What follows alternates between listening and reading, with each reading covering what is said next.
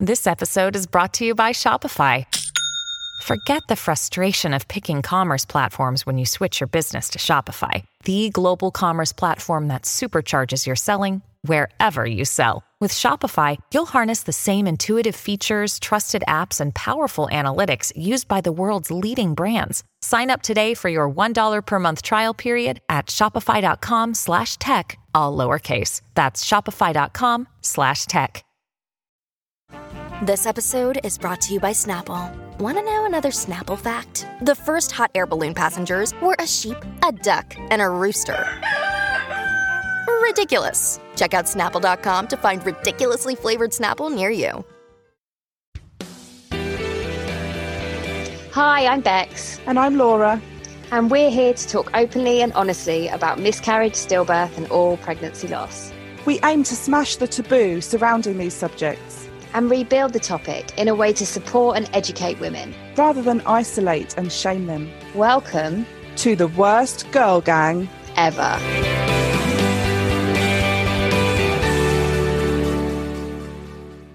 Welcome, welcome to this episode of the worst girl gang ever. We are joined today by Sinead Hingston, absolute legend from Ireland, amazing Ireland. accent. Ireland. Ireland. Casually racial. Race, racial? Racial. We're thrilled to have you, Sinead, because we we met you on on Instagram. Did an Instagram It was on? Instagram. Yeah, I Yeah. trying think of it. It was an Instagram live, wasn't it? Mm. It was. It was a two part because we talked so much it cut us off. Um, but also the reception wasn't great. So there's two recordings of it on my page. Yeah, we tried to get us both on there. This is in the early stages when you could have more than one person. I think it they di- had it just didn't brought work. it in. Yeah, Yeah. It it, didn't yeah. work for us. That one of you got booted. probably us, not the system, though. Let's. Probably. Ah, probably a bit of both. It was it was when they had just introduced multi people. And Yeah. it didn't work very well for anybody at the beginning, I don't think. No. yeah. So, I mean, when we met you back then, you had been through recurrent miscarriages, hadn't you? I had. I'm trying to think when it was, if I remember correctly. Um, but yeah, so I think I I had had my ectopic, and I might have been pregnant again with with Charlie, as we named him. Um, and then I lost that pregnancy that Christmas, just before Christmas, and then I got pregnant again in January, not intentionally, um, and that was a chemical pregnancy. So then we just went, no, that's it, we're done. Um, and then we weren't done because we decided that we weren't done because that's how we roll. Um, but yeah, no, we gave ourselves like three months of. Can I curse on this podcast? Yeah. Okay, like fuck it, let's just give it one more bash. Um, and yeah, our one more bash is currently nearly nine months and is fast asleep upstairs for who knows how long. He might be make he might be making an introduction into the podcast. Um, but yeah, so he arrived last year. So yeah, it's a Congrats. journey. Yeah, Number three. yeah. Huge congratulations to you, Sinead. And Thank so, you. so, so there will be people listening. I mean, I don't know why, but there will be people who don't know who you are. Um, yeah, I'm not anybody to be brutally honest. are. You're you're wonderful, and obviously your grief story doesn't it. You lost your your first husband, didn't you? And that's a big part of your account on Instagram. yeah, And I wanted to ask you because obviously that grief is so different to to grieving the loss of a baby and grieving the kind of the recurrent miscarriages you had and how differently did people treat you with your losing your babies to to you know the devastating loss of your of your husband So I found like when Jeff died suddenly, I was 19 weeks pregnant with Lily. So I was pregnant with my first child. Um, we had been married seven months before that. We were on holidays in Portugal. Life was amazing. Life was great. And then he died suddenly. And I found that everybody, I was like a magnet for people to be like, oh my God, what can I do? You know, people wanted to know me because of the story and how horrific it was. And it was like very much everybody wanted to be there. And they were absolutely. Um, with miscarriages, it's like people can't even look you in the eye. It's a totally different Mm. Grief. It's a totally different loss, obviously, because like my first one was super early on. I was five and a half weeks when I started bleeding at home. So and I think there's also a, an element of like, actually, like you were barely pregnant, you know, Mm. like kind of not get over it, but get on with it kind of thing. Um, then I had an ectopic, so that involved a bit more surgeries and all the rest. That was a bit kind of more drawn out, I suppose. But I think the more I had, the more awkward people got. It was like there was Yeah. something, felt like there was something wrong with me, you know, that kind of way. Um, so by the time I got pregnant with Albie, so he was obviously my fifth in a row. Um, and none of us knew how it was going to go. But I kind of just shut myself off from from people. I was like, you know what? I'm just gonna just gonna close this door here and just get through this pregnancy. And it did make me a bit batshit crazy as well because the paranoia is just horrific. Like every time you go to the toilet or every time you do anything, you're you're convinced it's going to happen again. Um, but there's definitely it's a totally different type of grief and a totally different reaction from other people as well. Like it's like it, it kind of made people uncomfortable. Like it's contagious. Grief is contagious. Did you know Yeah. that? Yeah. I think um, people people start off when you have one miscarriage, maybe two, saying, "Well, at least you can get pregnant," and um, Mm. You know you're still young, and all of those sorts of things. And the longer it goes on, people just just don't know what to say, and that's when it's say. really lonely because. They, Oh, they- God, yeah. they don't say anything and then and you feel awkward you feel like you're bringing down the mood everywhere you go and so you That's just it. Even if you don't bring it up, yeah. Even if you're not talking about it, it Yeah. you feel like even your presence is kind of bringing the mood down because it's just happened to you again. You know, Mm. um, like even my chemical now, I didn't, I didn't talk about it too much because even at that stage, I was exhausted from them. I was Yeah. like four in a row, like. I can't go on and talk about this again. People are going to be like, "Oh my god, would she ever just stop trying to have a baby? Like this is ridiculous," you know. Um, and now when I talk about it, like it's received so well. But at the time when I was in the thick of it and in the the horrificness of the whole cycle of trying to have number three, you know, you just feel so the batteries are empty. You know, you've got Yeah. nothing left to give, and even talking about it to people, you just you do you feel like you're just dragging the mood down completely. I know. Do do you fe- ever feel like you you you can't be asked to talk about it? You're just like I'm Oh, God, yeah. bored. I'm bored of talking about this. I know Yeah, yeah. Bex probably thinks I'm quite um blasé about things, or maybe at the beginning you did. I don't know. But I used to sort of like skim over these experiences because I'm like, yeah, this happened, this happened, this happened, blah blah yeah, blah yeah, blah yeah. blah. And then people are like mouth Yeah. wide open, going, "What?" And you're like, "Oh yeah, sorry. I'm just so used to actually talking about it that it doesn't even feel like it happened to me. It feels like I'm talking Yeah. about somebody else." I think and I would have felt like very much like that with Jeff as well. You know, even now, like it's 11 years now. So if I talk about him, like it was the most horrific Mm, thing that I've ever gone through. Like I literally watched him die in front of me. But mm. now I can talk about it like it's somebody else's story.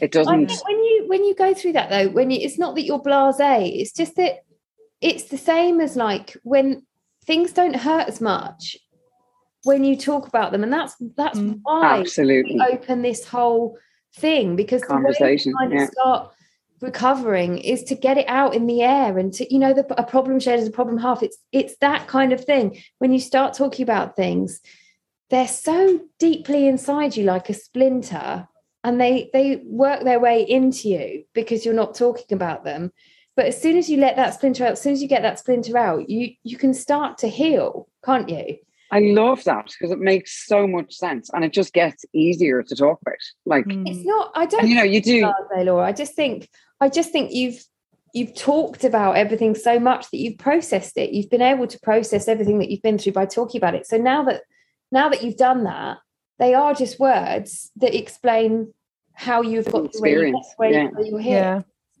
Sinead, did you find a lot of um, support and solace in the um, like the community that you created on Instagram? Absolutely. Like it, it was just it was unbelievable. So I went on because all of this happened through lockdown. So all of my miscarriages were through lockdown. Um so I had to go to all the appointments by myself and all the scans by myself and I found out by myself. Um so it kind of became you know, a bit of a, a problem over here. Like there was women being absolutely traumatized by the worst news ever, and they weren't allowed to have their Mm. partners and their husbands beside them. Um, and it was just wrong, you know, it was just wrong. It was one more body in a room. It really wouldn't have made much of a difference, but we kind of just felt like second class citizens that we weren't being heard.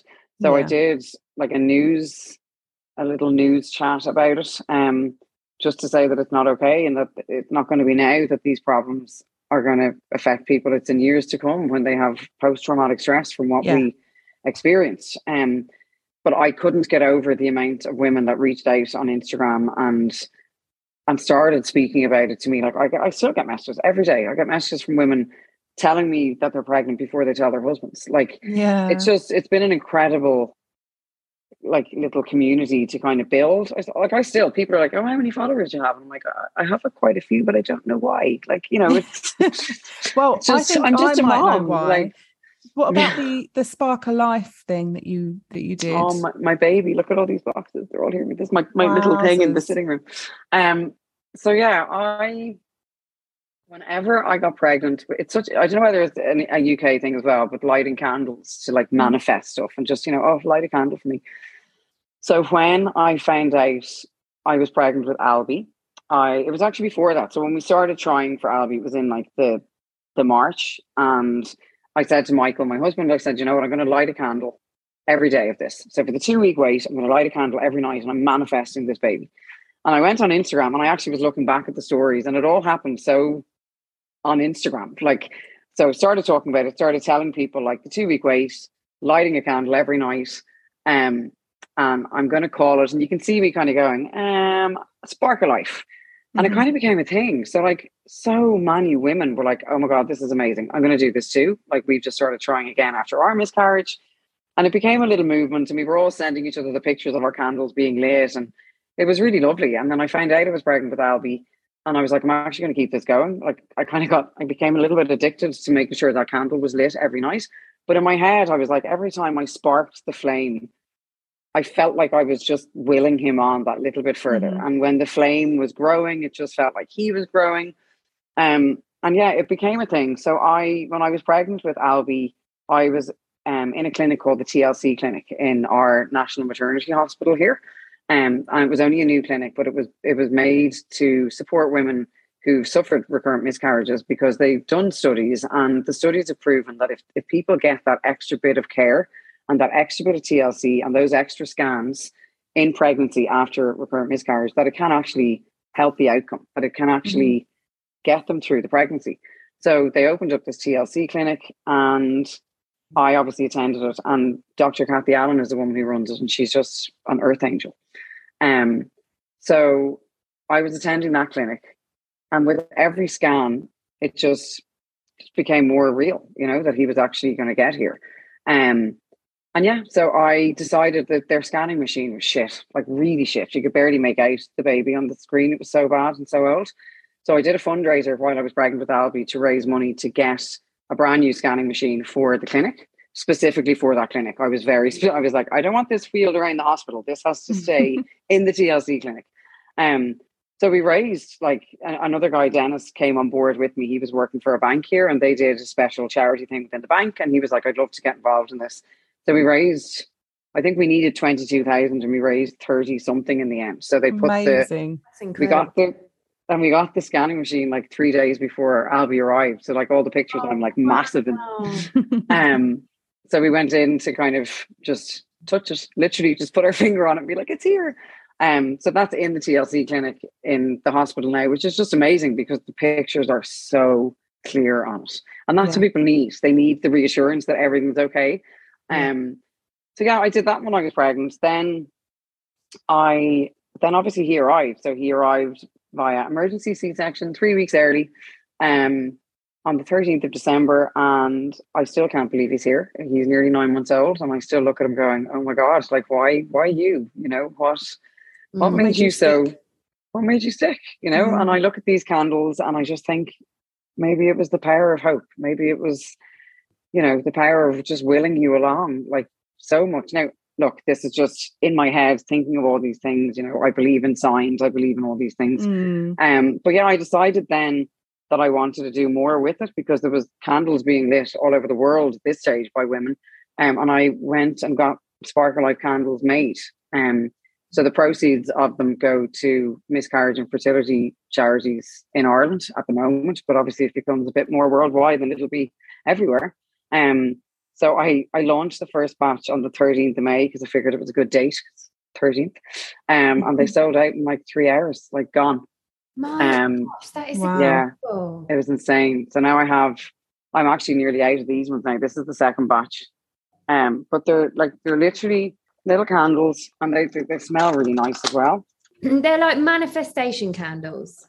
A, a, little bit, yeah. They're just to give you that bit of hope. And like when you're lighting it, just to go, come on, like to will your little bean along, you know, whether you've had miscarriages or not, just to just That's to stay nice. positive, you know. To feel like you're doing something is so yeah. important. Like we talk about it all the time. So much of, of your fertility, well, all of your fertilities is, is so out of your control and you can yeah. only do the things that you can do can't you you can you can do the ovulation tests and you can take your temperature and you can look at your cervical yeah. mucus but actually once you've had the sex at the right time that's it and so to it's totally out of your control just to feel like you're doing is incredible i imagine that's incredibly sort of empowering and important yeah, and it mm. seems like there's so many women that have kind of that have done it with me, you know. And like I still get messages saying, please light the candle. I'm having a my eggs transferred later, or, you know, can you light the candle? Because I'm I'm day seven and I'm gonna do a test in the morning. And I'm like, Yeah, absolutely, you know, I'll think about it tonight when I'm lighting the candle. Um, and I kind of I developed it a bit more. I I got another candle made called Little Sparks because when I lost all of our little babies, I I I just I, I don't know what it was. Candles gave me a lot of comfort. I don't know why. I don't know whether it was the glow of them or just the kind of feeling of calm once the lights are dimmed and the room is just lit by this little candle. And um, so I created Little Sparks, which is just in memory of all the little sparks who didn't get to stay. Um, so there's a little piece on the back of the box, and they're more they're more roundy ones. So there are these. I'll send you one of each, so you'll have them in your own houses. Um, but the idea of this one is that like a lot of the time people don't really know what to get people if they've had a miscarriage or what mm. they can do mm. for them so this one was more of a like you know you could get it for yourself or you could get it as a gift for a friend or a family member but the bit on the back is for all the little sparks the ones who didn't get to stay our memories and love for you will never go away because you think about them all the time. You don't talk about them all the time but they're always there. You know i look at albie and i as you said like what made you stick? But i always think of the four before him that didn't get to stick you know mm. and they'll ne- you know yourselves. They'll never not be on our mind but we just don't bang on about them all the time because you know you kind of would be deemed a little bit not coping with it or whatever. Um but then the idea of the box of this one is that you can put your like your scan photos or your bits and pieces into it and just keep it as like your little keepsake box as well oh that's um, cute um and then yeah then i did little bracelets so i i again the power of healing and trying to hold on to a bit of hope. And I, myself and Lily actually sat down um, and made some bracelets with just hope on them, but they're Amazonite. So they're the stone for hope and healing and oh, calming. Oh, and them. I'm yeah, and older. Well, yeah. Again, people have them just as a little reminder. So like it's on your wrist and you just look down and it just says hope. And it just to it's to bring you back to just staying positive and trying not to kind of because it can bring you down and it can feel heavy and negative and sad all the time. And so these are just to try and lift you a little bit and help you hang on to that bit of hope that everything is going to be okay. Yeah, I think it has these feelings of negativity, and you know, I'm I'm very much not in the positive vibes only. I'm not in that camp. But what oh I, no, the camp that I am in is the fact that it's not healthy to be consumed by negativity to yeah. allow yourself to be consumed by negativity and that's why we very much um in our courses and stuff we focus on gratitude and on as you as you, you we've been talking about manifestation visualization because even if the worst happens the worst you can imagine. Even if that happens the the part of your pregnancy that you've lived up till now it's so much better and healthier to have been able to find some joy in your everyday life during that time yeah. rather than to have lived each day of that pregnancy fearing the worst. Yeah. Because ultimately you're gonna you're gonna you're gonna be heartbroken whatever however you've been managing your um managing your thoughts and behaviors up up to that point aren't you? So it's yeah. to, to be able to grasp some sort of um some sort of gratitude or yeah. Hope. Yeah. hope hope exactly rather than drown in in the kind of that fear. It's all fear based. Yeah and it's and it's there every day. Every time i went to the toilet every single time i went to the toilet when i was pregnant with albie i was expecting like the fear of wiping and like mm. it was every single time every little cramp because when i lost charlie at christmas like i was nine weeks i'd had a scan at eight weeks and five days everything was perfect um heartbeat flickering away, everything was fine. And literally nine weeks, the following Wednesday, I was sitting working in the kitchen and I just felt different. I didn't have any pain, no bleeding, no nothing. I just felt different. And I rang the hospital and they were like, Sinead, you've had two before this. You're, you're probably just feeling a little bit paranoid, basically.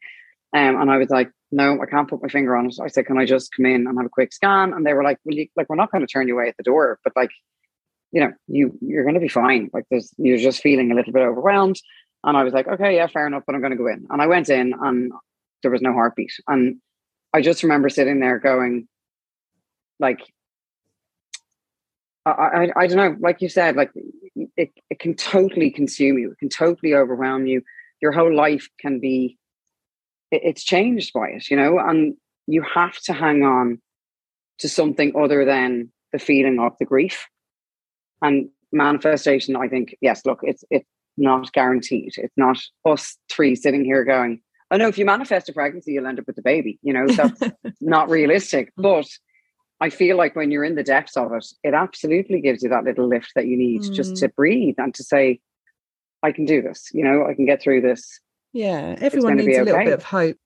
Sinead, tell us a bit about your your pregnancy um, with Albie. So you said that you ended up with an emergency cesarean. Section, yeah. So what I, I mean, my three, my three um, deliveries were all very colourful. Um, so with Lily, I had a natural delivery, but it was I had a third and fourth degree tear, and I had a rectovaginal fistula. So I had a hole going the whole way through. She was only five pounds seven, wow. so she was this tiny big, um, but she did a lot of damage. So I was told when I had her that I was never going to be able to have another natural delivery again, that if I ever had more kids, that it would be a C section. So I remember sitting there going, Well, I have no fucking husband. So a chance of me having more children is not actually going to happen. So it's amazing yeah. how, uh, looking back now at my reaction. Um, so then when I got pregnant with Dylan, um, they knew from the very beginning that I wasn't going to be able to have a natural delivery with him. And he arrived six weeks early. So he was same size as Lily, but he needed two weeks in NICU because he was just a bit too new. Um, just kept forgetting to breathe. Really, just got a bit lazy. Um, so he was there for two weeks. Oh yeah. um, and then obviously when I found out I was pregnant with Albie, I knew I wasn't going to have a natural delivery, but we had planned for a very calm, you know, scheduled C-section. Mm. Um, but I bled quite early with him again. So again, the whole way through the pregnancy, didn't think he was going to stick. Like even mm. up to 37 weeks, I thought something was going to go wrong.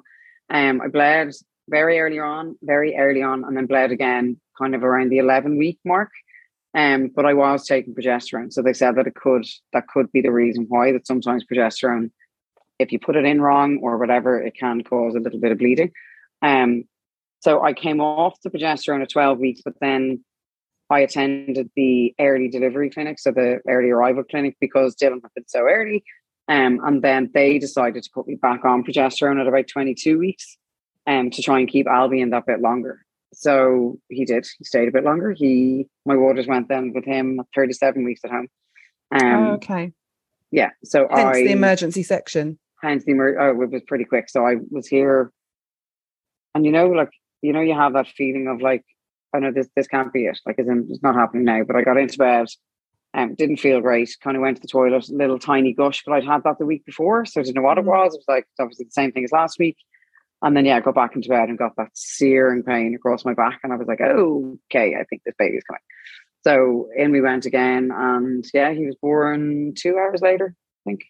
Um, but wow. seven four, he was a giant in comparison to the other two. Yeah. Um, but yeah, I just, I, I just, I can't even. I get so emotional when I think of like when he was born and how they, mm. you know, lifted him up over that sheet and just, I've just never felt relief like it or joy like it or like I still can't describe the feeling. It was just so mm. overcome with emotion and you know, that we finally got there, you know. Um, and yeah, like I said, he's nearly nine months old, and I still can't believe he's here. He's just, he has brought so much light to the shittest two years, you know, for us. We'd only got married the, the um, August before we started trying for number three.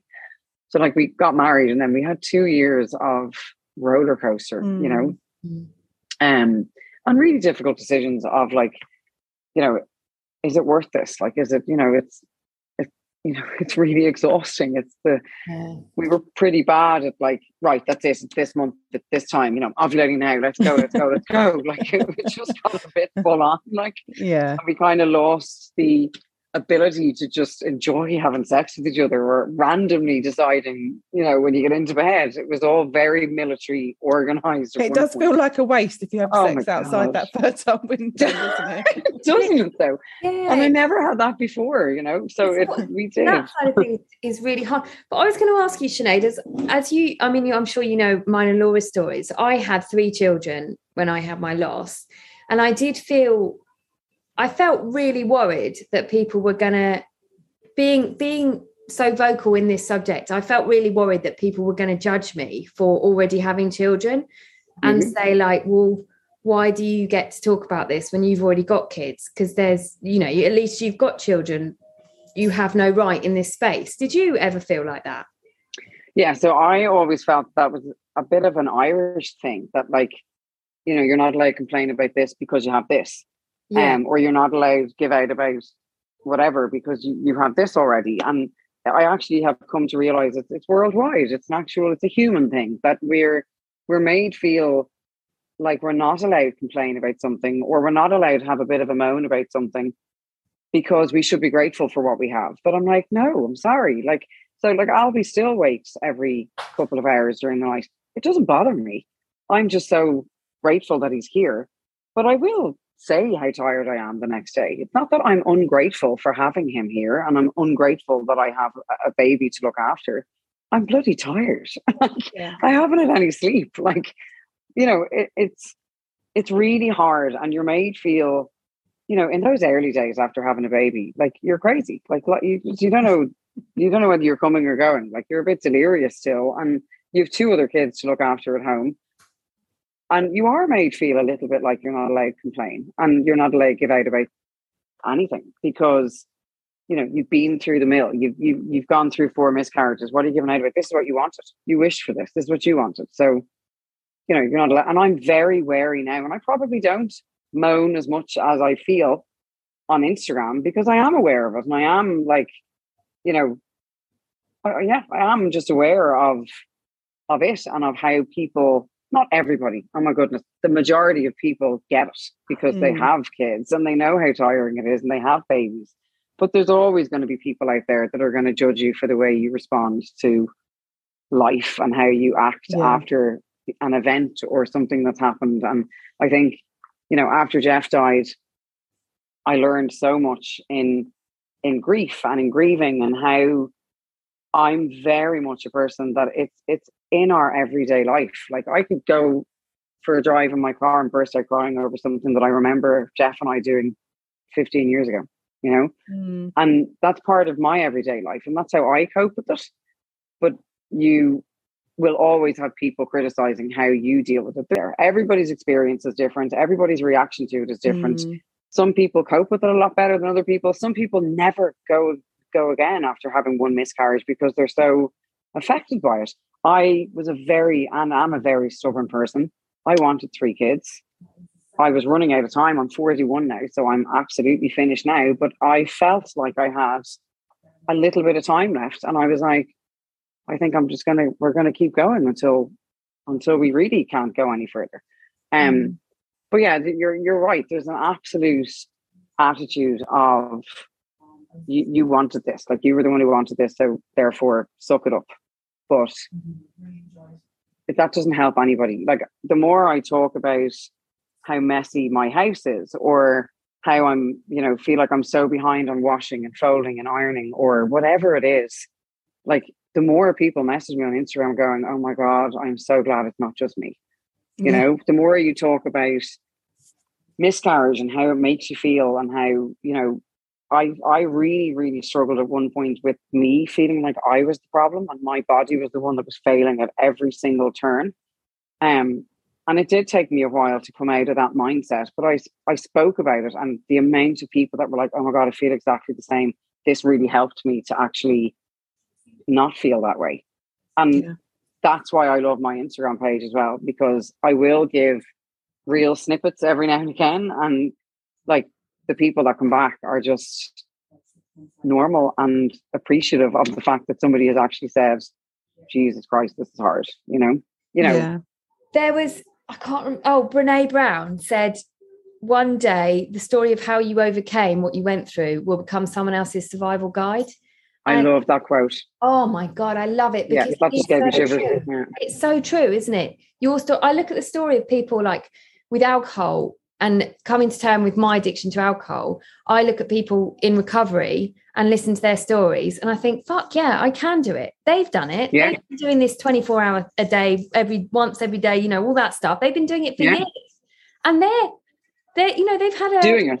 They're doing it and they're they're yeah. achieving and, and they're okay and they've been through shit, but they still haven't haven't had a drink. They haven't had to have a drink on that stuff. And I just think if they didn't share their story, then I would be still sat here thinking it was just me that had this horrible completely. Mm. you just nailed it. Yeah. yeah. And it's just it's just so important i think if you if you are happy to if you are brave enough to to share the story that you don't think is aesthetically pleasing. Because social media is all about presenting this aesthetically pleasing beautiful side of yourself. And actually if you can if you can post something real you will reach more people who need to be reached with that. Well, that's it. Mm. And it's not mm. like I did go through a funny phase this year. Uh, I don't know why, about trying to make my page aesthetically pleasing. I was trying to put white borders around all of my pictures. And I was like, what the fuck are you doing? Like the effort that it was taking to try and do this. And I literally, a couple of weeks ago, I was like, lads, I'm sorry now, but I am going back to this being my brain fart journal of life.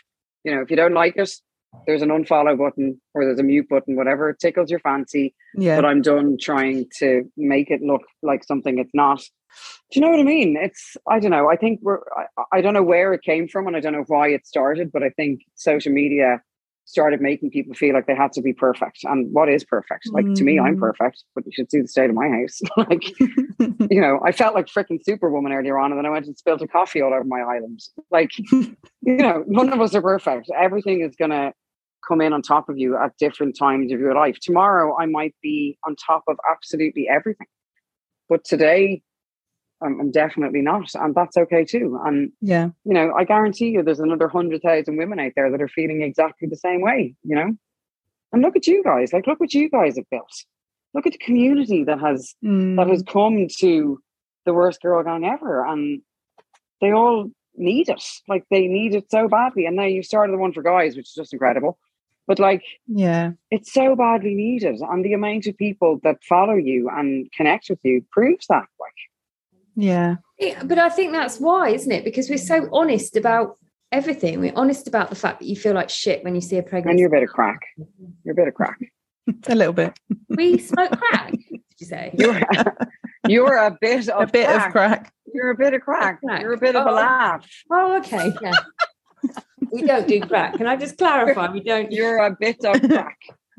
or AIC, Irish crack. oh, crack. okay.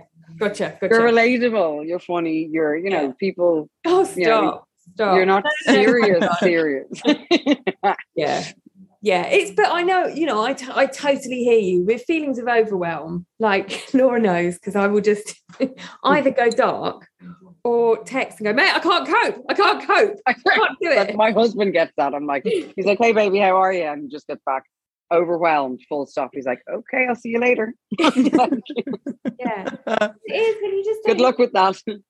This is Sorry, something you've always championed, Laura, isn't it, as well? With um, you know, I remember you saying that when you were pregnant with Bertie, you you were like, oh, I'm never going to complain about being a mom. I'm never going to, and then obviously the realities of being a mum are are really hard and and oh, you the very, reality is i'm constantly complaining but you're, very we all are admired the fact that you're very vocal about that and you're very vocal about the fact that you have the right to. You have just as much right as everyone else. Yeah. Kind of. Although the difficulty comes when you when you support a community that then then you feel so far removed from.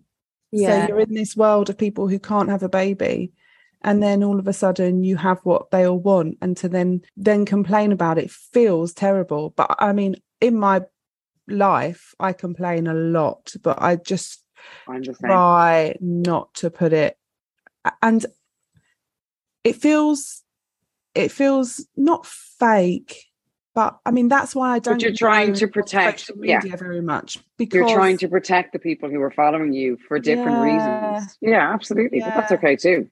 You can moan to your friends like all of the time. Oh, yeah, I, I, I think it that's hard.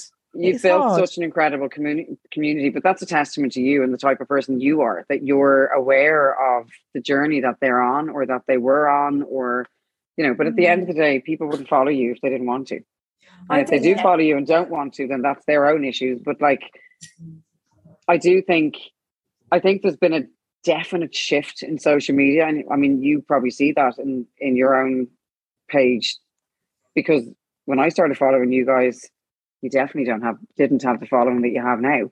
But in the mm. last two years, there's been a huge shift in the conversation. They're like women are they're standing up more for how we're feeling and how. Yeah how we're not treated great in in certain ways and in certain things in life and you know we've been through shitty things and it's nice to be able to talk about it and to find yeah. other women and other men that have been through the same and you know Definitely. yes look you probably do protect your audience a little bit and that's okay too because but you need to vent it somewhere you see this is the absolutely yeah, on my you know. my private instagram account i um I'm my little boy's all over it, and I, but I try not to be too moany. But or if I am moany, it's in sort of like a light-hearted in way. Yeah, yeah, yeah, yeah, yeah. But yeah. I in my bio I have um like m- motherhood after recurrent loss, mm. so it's it's clear, and and I don't want it to upset anyone, but um I'm trying to make it very clear that it's a motherhood account, not a recurrent loss account anymore. Yeah, yeah, I, and my my, my what more can you do? My personal one I is is per is pro, like it's a you know request to join type thing. Because I just just think I would I I yeah I would feel I don't post much anyway but I would just feel not right about being a mum is so so fucking hard. It is. You're responsible for other human beings. And like honestly it's just the most it's the, the most difficult exhausting thing ever. And and you should be allowed to you should be allowed to say that and admit but, that without being made feel yeah but when ungrateful. you've been on the other side of it and you know how you would have felt hearing someone moaning it's like oh it's just it's a tricky situation and, and i'm still struggling with it i've never really been comfortable being on on both sides but i do feel defensive when people get upset because people are talking about living children because they're still entitled to to to have that grief over the babies that they've well, lost. That's it, and that's a point. Like whenever whenever Jeff died, that was my first ever real experience of of uh, like intense grief. Like obviously, I had lost grandparents or whatever, but I hadn't ever suffered that level of a loss. Mm. Um, and I never, even now, I'm like, you know, I'm perfectly entitled to sit here and complain. Like losing your husband when you're pregnant with his child is a life fucking sentence. I can't even tell you the logistics of trying to keep everybody's family happy. My family, his family, like the logistics of then, you know, yes, look, I chose to remarry. I didn't do it under duress. I chose to remarry. And that comes with its own complications. You know, that comes with another family that's involved in this dynamic of blended family. And like, I, I don't know, I, I'm kind of like, I'm entitled to sit and I hate the word entitled. Sorry, I actually can't believe I just said that. But like, I'm allowed to sit and say, this is hard. It's impossible. Like, mm. you know, having kids is tough enough without having the blended version of a family as well on top of it all. But I just, yeah, I feel like, I feel like life in general, like if you, if you have a house and you go, oh my God, like I wish, I wish the bathroom was different. Like, but at least you have a house. It's the at least sentences that I'm like, oh, so I'm not allowed to actually give out about anything to do with my house because I have one.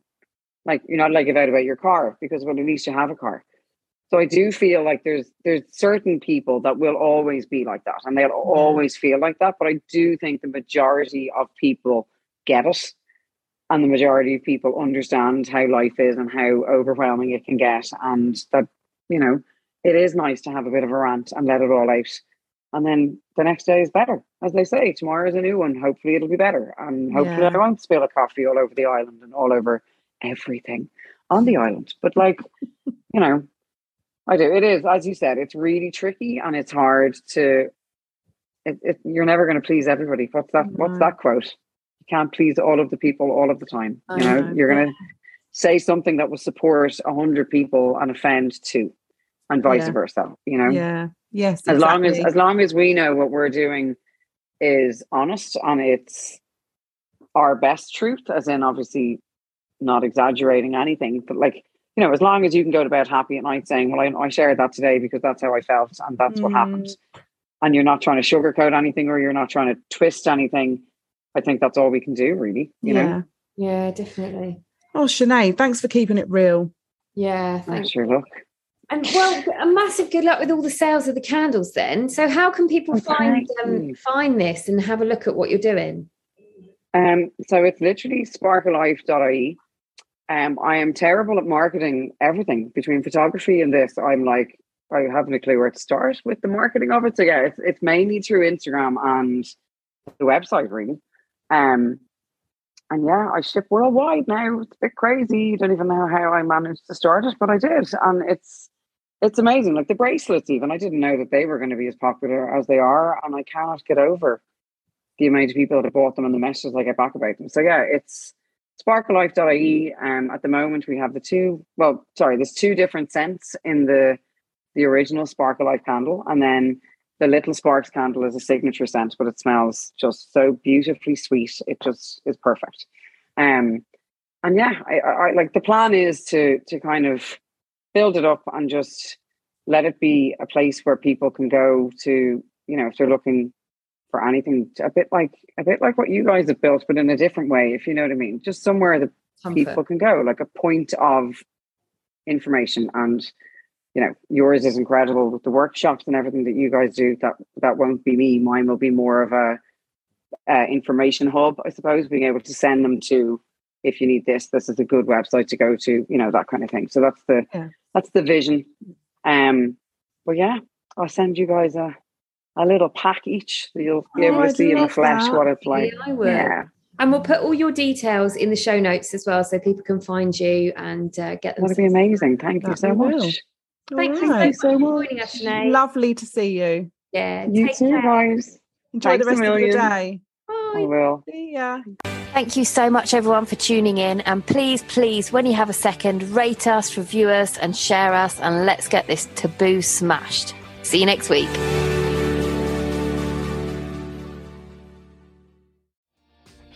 Hi, my name is Kaye Adams, and to be honest, I'm not so good with the ageing process, so I enlisted my old chum, the filter free Cara McKenzie, to advise. Could you imagine being a porn star? The room would need to be really hot for me to strip off. To be honest, she's not much help, but she is rather amusing. And along with some great guests, Jo Brand, Andi Oliver, Anton Du Beke, Ruth Langsford, and Craig Revel Horwood, darling, we are learning how to be 60. Listen wherever you get your podcasts.